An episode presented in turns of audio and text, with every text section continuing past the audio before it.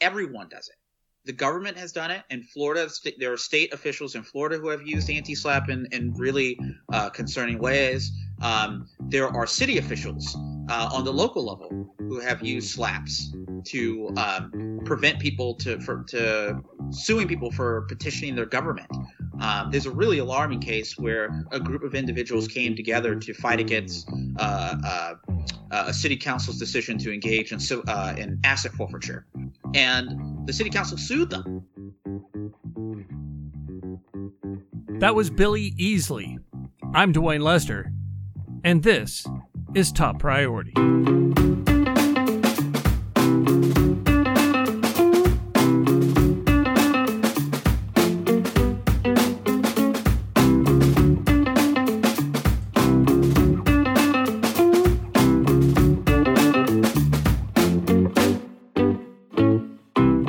Welcome to Top Priority, a production of the Americans for Prosperity Foundation's Grassroots Leadership Academy. I'm Dwayne Lester. Today's top priority is tech and innovation. We're going to be talking about anti SLAPP laws with Billy Easley, Senior Policy Analyst at Americans for Prosperity Foundation. This is one of those podcasts where I went into it not knowing a whole lot about the subject. And what I learned from Billy was really quite troubling. There are some very despicable ways that lawsuits are being used to silence people. I think I learned a lot just talking with Billy. I hope you learn just as much. Here we go. So we we have a call, uh, and I'm trying to get people, you know, really wanting to do more podcasts on different things, and there's a lot to talk about. And when we talk, you say, you know, one of the first things we sh- we sh- could talk about is anti-SLAPP.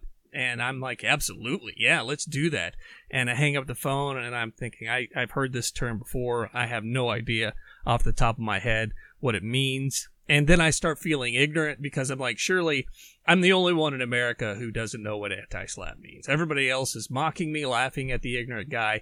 Tell me I'm not alone here. Tell me I'm not the only one who who doesn't know about this you are not the only one. And let me just simplify this. Let me demystify this from the legalese here. Um, when I say anti SLAPP, what I mean is digital free speech. What I mean is our basic right of being able to engage online and offline uh, to make our voices heard, um, to uh, state our opinions on views of the day, um, to to protest, to um, write op-eds, to inform people of diverse political viewpoints and protecting our First Amendment rights from basically bad actors who want to weaponize the judicial system to silence our views. Um, that's what we're talking about. We're talking about anti-SLAPP. We're talking about the same sort of core speech rights that all of us um, enjoy, that the founders tried to protect, and quite honestly, that is a cornerstone of the American experiment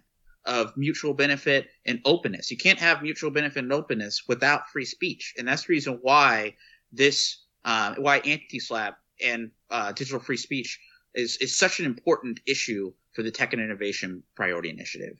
So help me under help me understand then what what is meant by SLAPP. I mean, I hear anti-SLAPP. The first thing I think is, well, yeah, non-aggression principle. I'm anti-slap. I'm I'm anti people getting slapped all day long.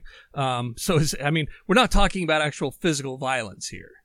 No, we're talking about violence to our free speech rights. Um, so uh, SLAPP stands for Strategic Lawsuit Against Public Participation. Um, and I, am a history major, so let me go into a little bit of history here. Um, this whole thing, uh, SLAPP, uh, emerged out of a, a, law review article in the 1970s. Uh, this was a, a, law professor who wrote about this really um, alarming phenomenon of people who were getting dragged to court, um, not because they had actually written something that was defamatory, defamatory meaning something that, you know, um, harmed someone's reputation in their communities, not because it, the speech itself was slanderous, but because people were dragging people into court, suing them um, because they didn't like what they said in a newspaper or they didn't like what they said on the TV. And they wanted to punish them and say, hey, look, if you don't take down or retract your article or retract what you said on TV, um, I'm going to drag you through the court system. And at the end of that, at the end of the court tr- system, at the end of the trial, you might, you know, they might, they'll probably come out and say that you were correct, right? And fine against me, but you'll have lost tens of thousands of dollars defending yourself in court, right?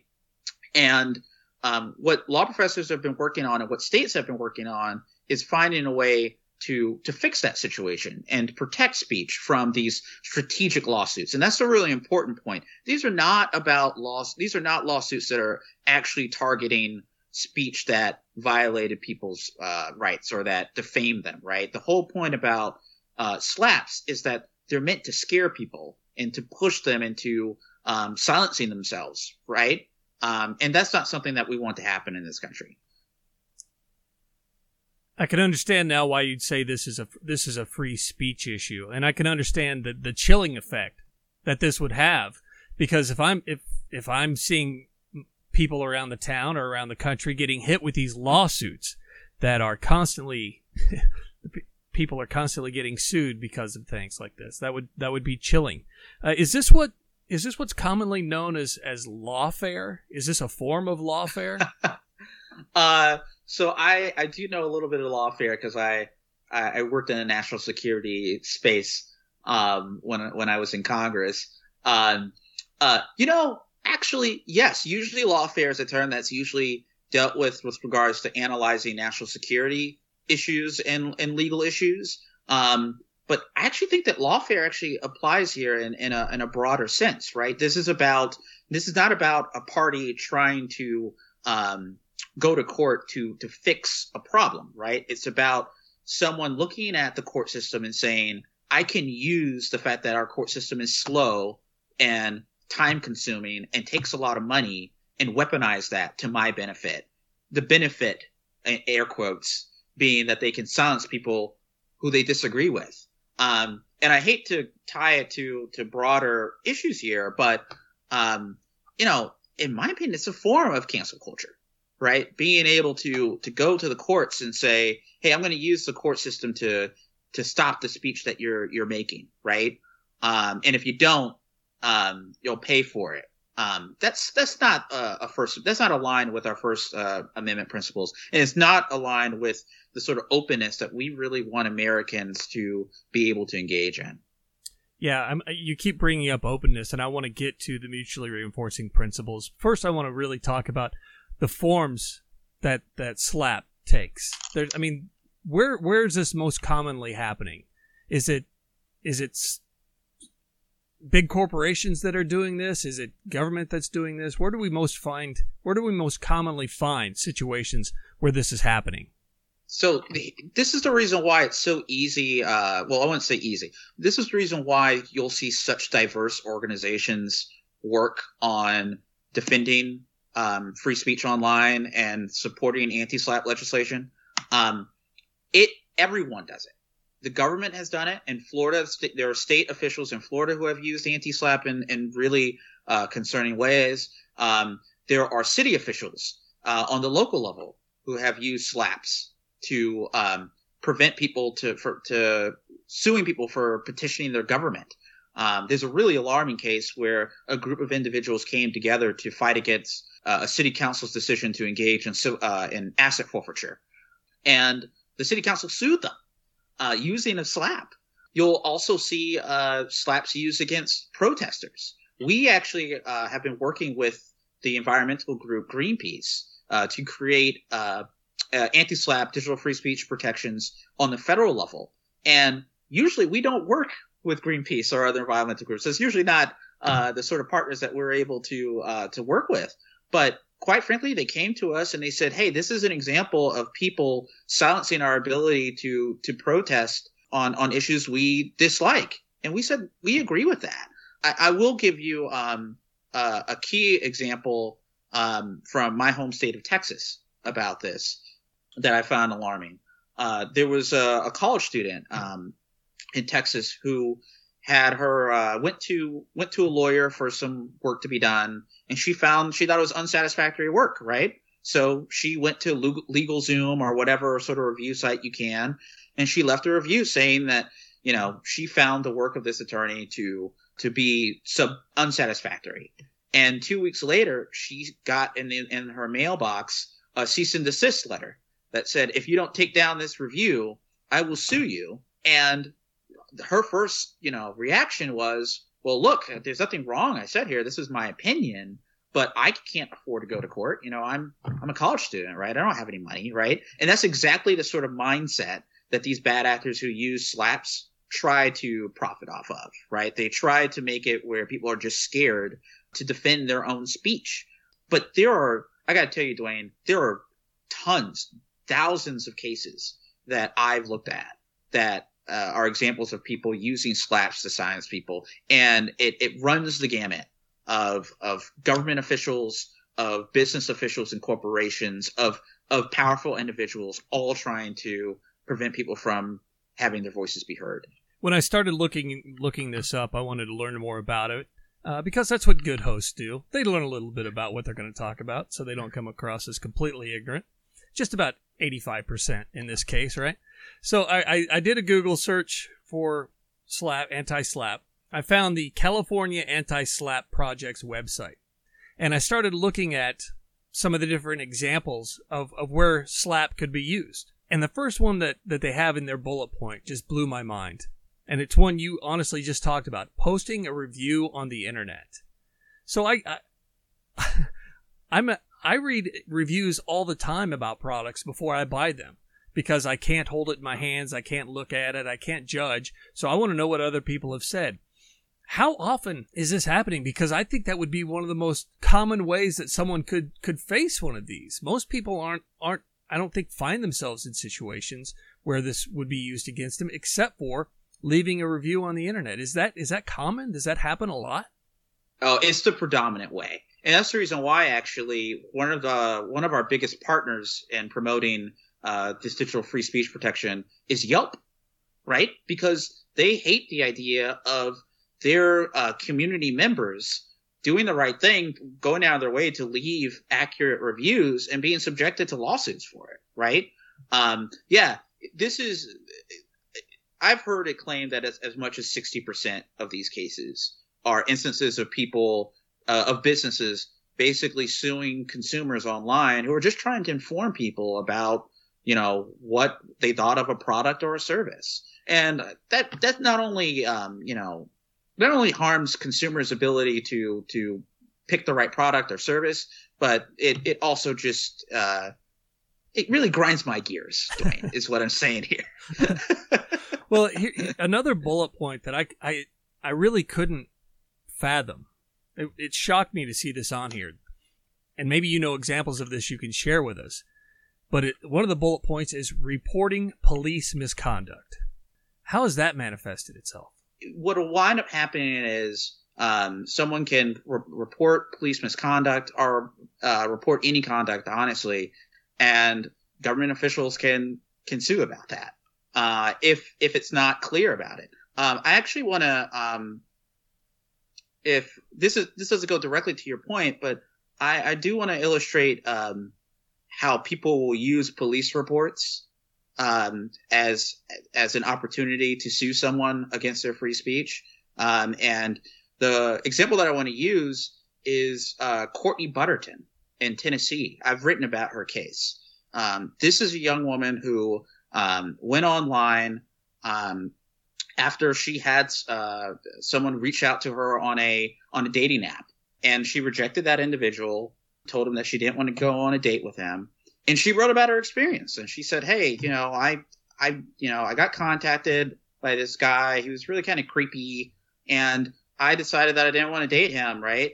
Turns out somehow this individual, um, found out about her Facebook post saying this and went to her home and tried to enter her home. So she called 911 on him and said, Hey, there's this crazy person who wanted to go on a date with me who was trying to break into my house. Please send someone to help me. Three weeks later, she got sued. And the reason why he sued her is that he used the 911 report and the police report and her statements on Facebook and said, Hey, this is defamatory. She said I was some crazy guy. She was trying to, you know, defame me and, and ruin my reputation in the community, right? Now, luckily, Miss Butterton was in Tennessee, and Tennessee is a state that we worked with uh, our AFP state team to pass an anti-SLAPP law just last year. So she was able to get his case thrown out immediately. And that's the sort of thing that we're we're trying to help out here. And I, I bring out that point because, yeah, you know, it's it's bad enough that these SLAPP suits harm consumers, right, and harm people who are leaving reviews on websites. But that's not the only danger here, right? There are people who are weaponizing the the courts um, to really harm people in really scary ways. And um, I also just wanted to highlight it because it's an example of the sort of good that we've done as a community to help pass laws um, that that stop that sort of behavior. I like the use of the word weaponization. It's actually a word I was going to use, and you used it, and I was like, yes, okay, it's in there. Because this really is a weaponization of the legal system. You're using the legal system as a weapon to shut people up or to shut people down. And I'm curious if you could tell me, you, you said it's being used in a way that's really scary. Tell me more about that. So one of the, you know, one of the instances that I would bring up, similar to the Courtney Butterton example I brought up before, is there have been a lot of women who have been targeted for SLAPP suits um, because they wanted to stand up and be brave and talk about circumstances of, of sexual assault that they've experienced. Um, I know people for I know people have heard about Harvey Weinstein, um, for example, right? Harvey Weinstein um, was very well known for threatening women with with SLAPP suits if they would dare to you know discuss um, the sexual assault uh, allegations that that they that they had experienced. So I mean, it's a bullying tactic, and that to me is scary, right? And it's it's something that I think what's clear here is not only is it something that's scary, but it's something that can be easily fixed, right?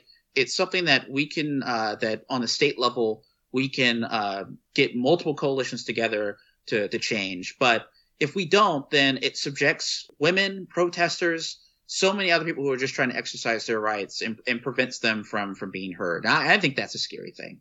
When you bring up rights, it takes us back to the vision. We break barriers that stand in the way of people realizing their potential. This moves our society towards one of mutual benefit, where people succeed by helping others improve their lives. And I think it's really clear when you start walking through these how th- the use of of the legal system as a weapon really creates barriers it, towards our, our free use of speech.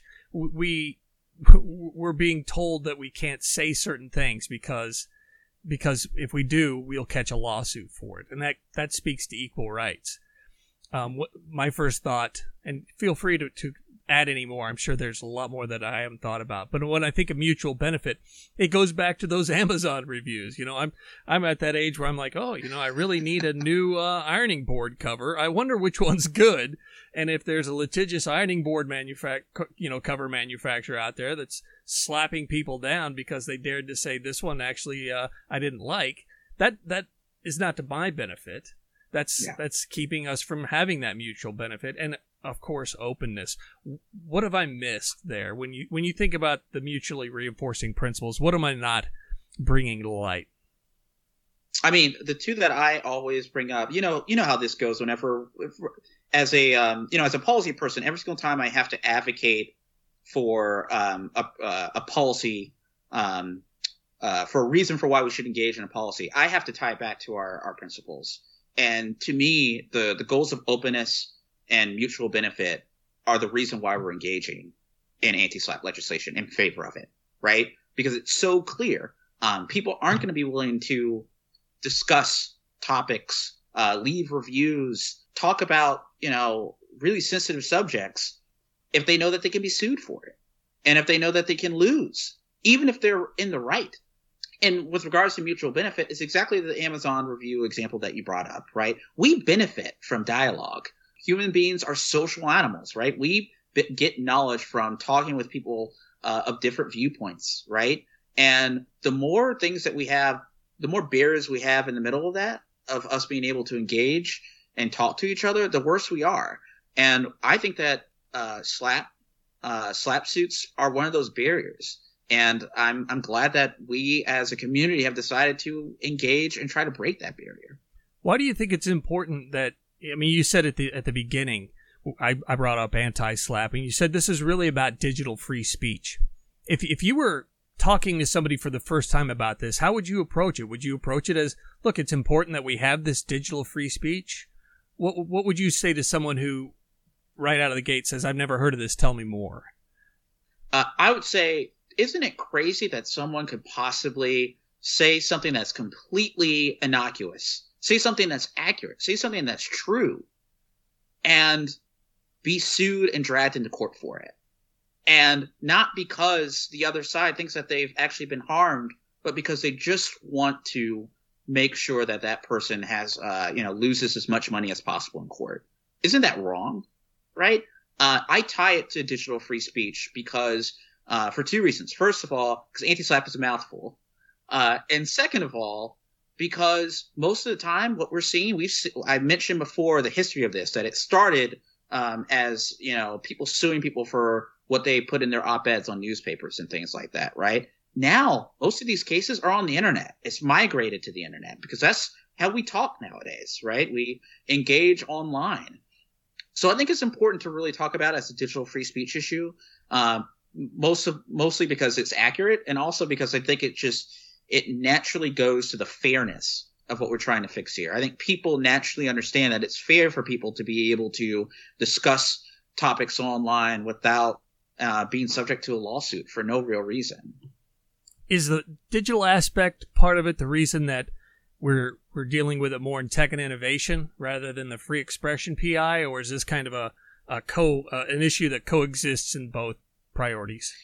So I really think if you look at it, if you squinted pretty hard at this, I think you'd have to say that it interacts with the free speech PI very closely, right? Um, uh, I don't want to go too far into free speech uh, land here, but like when I used to previously work on the free speech PI and we focused a ton on campus free speech issues. And we did that for the exact same reason that we're focusing on anti-SLAPP, right? Because we do not want barriers uh, to public speech uh, existing, right? We want people to feel safe uh, uh being able to to discuss their opinions and their views.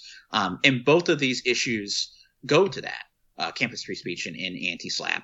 Um, so yeah, this is clearly, uh, as one of my law professors would say, an interdisciplinary sort of thing, right? This is uh, one of those things where both the free speech PI and the tech and innovation PI, uh, we talk about this topic a lot because of how interrelated it is. I had another question. I mean, I was listening to your answer and like, okay, ask this question next, and now I've lost it. Oh, I remember what I remember what it was. Uh, tell me about uh, Tennessee. Tell me about since it's happened in the past. Um, we can we can talk about what happened there and what that law does. Uh, so our state team in Tennessee uh, just did a masterful job building up a coalition in favor of uh, uh, digital free speech protections, and they were the first state that we worked with on this. Um, and really, they're they're the banner example that I use all the time um, for two reasons. Because first of all, they looked at this and they were like, all right, first of all, what's with the name anti-SLAPP? How do we, how do we actually talk about this? How do we message this? Um, who, who are our external partners here? Who are our policy champions on this? Um, and they really started it from, they, they translated it from my policy perspective to the real sort of governmental action that our state teams are, are great at. Um, so what they did was they contacted um, uh, the Tennessee Media Association because journalists are frequently the target of SLAPP suits, right? And the Tennessee Media Association, nonpartisan organization, was more than happy to help uh, AFP Tennessee with regards to this issue. Um, they reached out to the ACLU and said, "Hey, look, we think this is a great example. We've already worked with you guys on criminal justice issues. Here's another thing that we can work on. Um, we don't want people to be you know, carted off to, to court for protesting issues. And as members of the, the ACLU doesn't either. So, um, it was a perfect sort of bedfellow situation where even though we're at opposite ends, we both want to protect these, these rights and we were able to get the ACLU in support of it as well. Um, and then we were able to, uh, reach out to basically good government groups, um, groups that contact whistleblowers, um, are, are focused on, um, you know, basically the government uh, government accessibility to documents and, and public accessibility uh, to documents and, and, and Freedom of Information Act requests. Um, now, those groups aren't typically harmed by anti SLAPP, but they saw this as an example of um, both the government using uh, um, suing people for for speech and also just uh, a fundamental unfairness issue. Um, so they were willing to join us. So at the end of the day, we had over um, over uh, 20 organizations um, supporting this issue uh, in Tennessee, and um, with a diverse coalition like that, that is speaking with one voice uh, about uh, how important it is for for the government to to um, prevent these sorts of suit, uh, lawsuits from moving forward. Um, we were we were able to get a resounding victory the uh, Tennessee General Assembly.